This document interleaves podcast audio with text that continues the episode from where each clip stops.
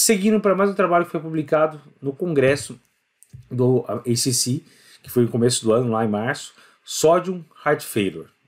Quando que a gente pode dar de sal para o nosso paciente com? Isso aqui é uma eterna dúvida, né?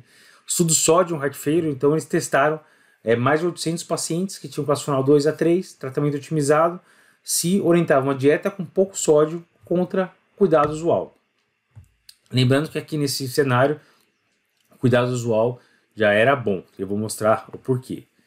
O que, que mostrou esse estudo? Não houve diferença no desfecho primário, endpoint primário, que era hospitalização cardiovascular, visita à emergência e morte por qualquer causa. Então, esse era o desfecho primário e a gente não conseguiu ver uma redução de desfecho primário. Problema: o grupo controle tinha uma dieta com 2.119 ou 2, 2 gramas de sódio. Lembrando aqui que 2 gramas de sódio seria equivalente a 5 gramas de sal. Então houve uma redução de 500 a 600 miligramas no grupo de dieta com pouco sódio, mas o grupo controle também estava com uma dieta com pouco sódio. A recomendação da diretriz brasileira de C de 2018 é que a gente deveria evitar a ingesta de mais de 7 gramas de, de sal. Ou seja, que seria um pouco mais aí, 5 gramas de sal a 2 gramas de sódio. Então esse grupo controle que foi testado no estudo sódio, ele já estava dentro da diretriz brasileira, já estava com uma, uma, uma, restrição de ingesta é, de sal segundo a diretriz brasileira.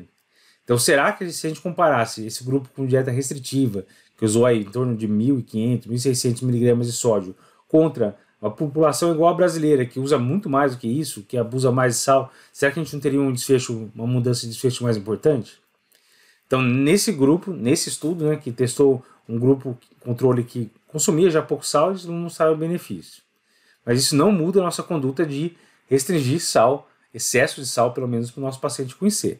Beleza? Então, nosso paciente IC, a gente segue a recomendação da diretriz brasileira de C, que é evitar a ingesta excessiva de sal, evitar mais que 7 gramas por dia de sal, beleza?